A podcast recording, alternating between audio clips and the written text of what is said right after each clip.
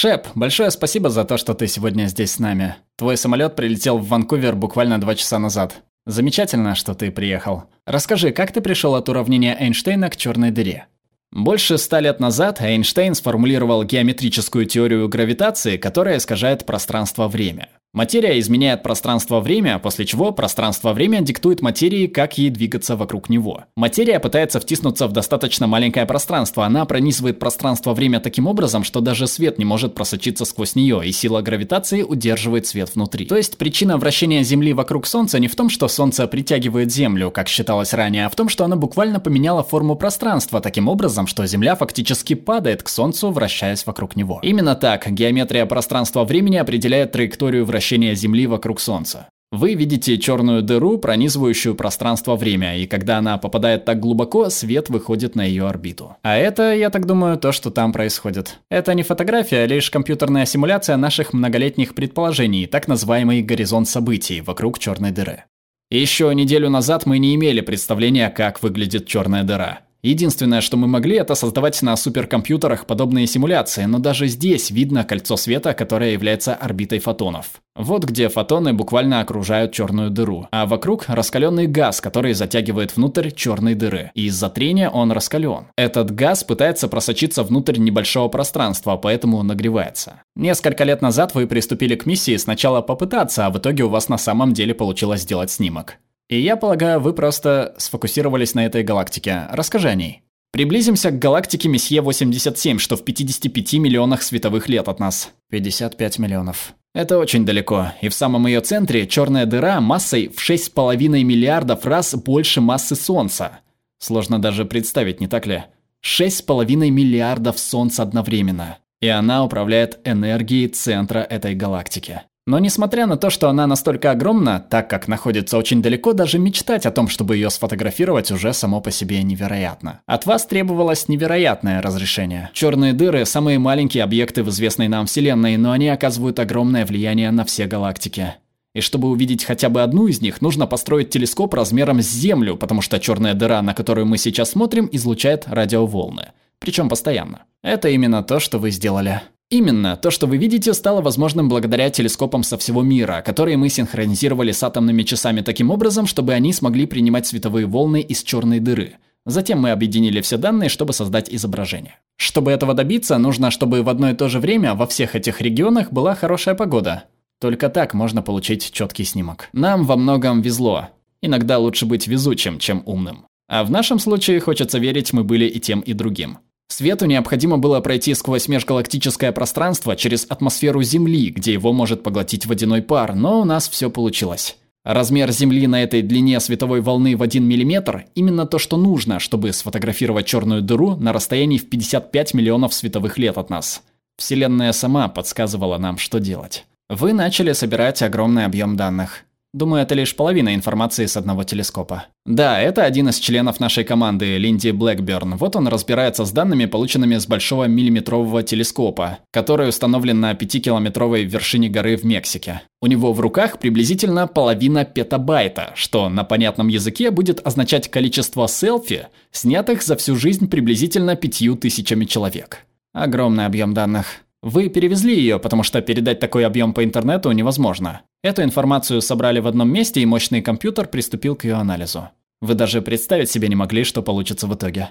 Мы воспользовались следующим приемом. Представьте, что вы разбили оптическое зеркало, а потом сложили все осколки в разных местах. Принцип работы обычного зеркала. Лучи света отражаются от идеально ровной поверхности и одновременно фокусируются в определенной точке. Мы все это записываем и с точностью атомных часов соединяем данные на суперкомпьютере. Мы воспроизводим подобие линз размером с Землю. Единственный способ сделать это – доставить данные на самолете. Вам не превзойти пропускную способность Boeing 747 полного жестких дисков. Думаю, пару недель или месяцев назад на мониторе одного из компьютеров изображение начало вырисовываться. Вот этот момент. На это ушло много времени. Посмотрите сюда. Вот оно. Это первое изображение. Расскажи, что мы здесь видим. Все еще обожаю его. Здесь вы видите последнюю орбиту фотонов. Это чистая геометрия Эйнштейна. Прокол в пространство-время настолько глубок, что свет обходит орбиту и оказывается позади черной дыры. И скоро мы увидим, как он возвращается обратно по этим параллельным линиям четко на эту же орбиту. Оказывается, орбита представляет собой квадратный корень из 27, умноженный на некоторое число фундаментальных констант. Когда думаешь об этом, понимаешь, что это невероятно. Когда раньше, когда я представлял черную дыру, я думал, что это горизонт событий, материя и свет носятся по кругу. Но в реальности все намного сложнее. Прокомментирую эту анимацию. Тут свет отражается вокруг дыры. Видно, что частично свет отражается за дырой и частично делает петлю вокруг всей ее орбиты. И когда от этого горящего газа, вращающегося вокруг черной дыры, исходит достаточно света, то мы собираем все лучи света на этом экране, который как бы представляет наш угол зрения. И становится видно, как это кольцо начинает принимать форму. Именно это и предположил Эйнштейн более ста лет назад. Удивительно. Расскажи поподробнее о том, что мы сейчас видим. Во-первых, почему в одной области свет ярче, чем в остальных? Причина в том, что черная дыра вращается. Газ под дырой движется по направлению к нам и удаляется от нас сверху. Так же, как гудок поезда имеет более высокую высоту звука по мере приближения, а также и от газа исходит больше энергии, когда он приближается, и меньше, когда удаляется. Видно, что нижний участок ярче, потому что свет идет в нашем направлении. Насколько она велика физически? Вся наша Солнечная система поместится в эту темную область. Если позволите, эта темная область определяет горизонт событий. Причина, почему мы не видим исходящий из нее свет, в том, что он поглощается горизонтом событий. Вот так вот. Поэтому, представляя черную дыру, вы думаете об этих огромных исходящих из нее лучах, которые идут прямо на нас. Почему мы их не видим?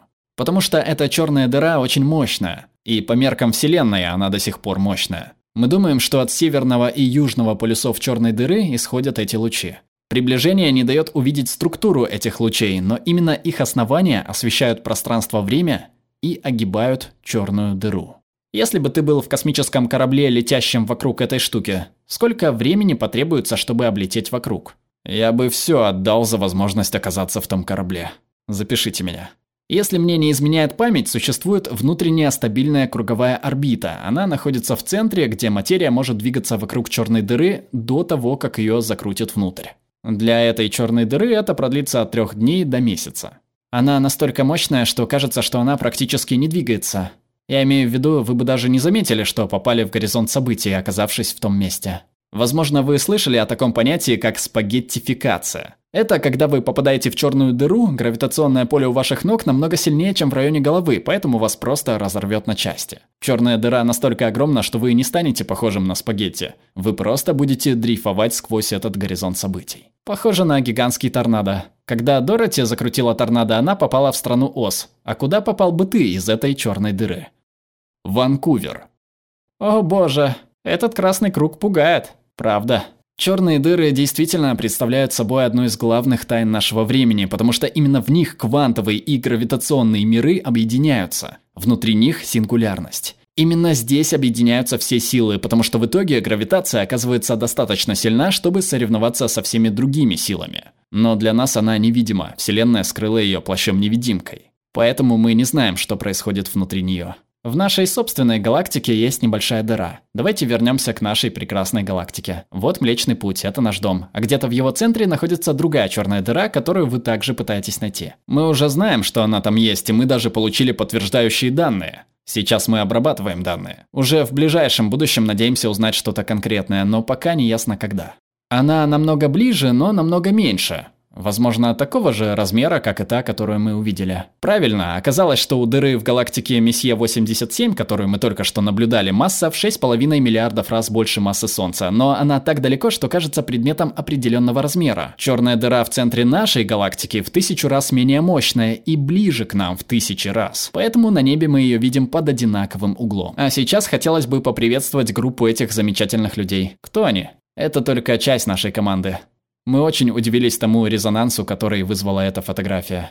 Если бы мне сказали, что она попадет на первые страницы газет, ни за что бы не поверил. Но случилось именно так. Так как эта великая тайна вдохновляет нас, надеюсь, что она вдохновляет и всех людей вокруг. Но важно то, что это всего лишь небольшая часть нашей команды. Нашей команде из 200 человек помогают 60 институтов из 20 стран и регионов. Если хотите создать глобальный телескоп, вам нужна международная команда. Способы объединения телескопов со всего мира без особых усилий помогли решить нам некоторые проблемы.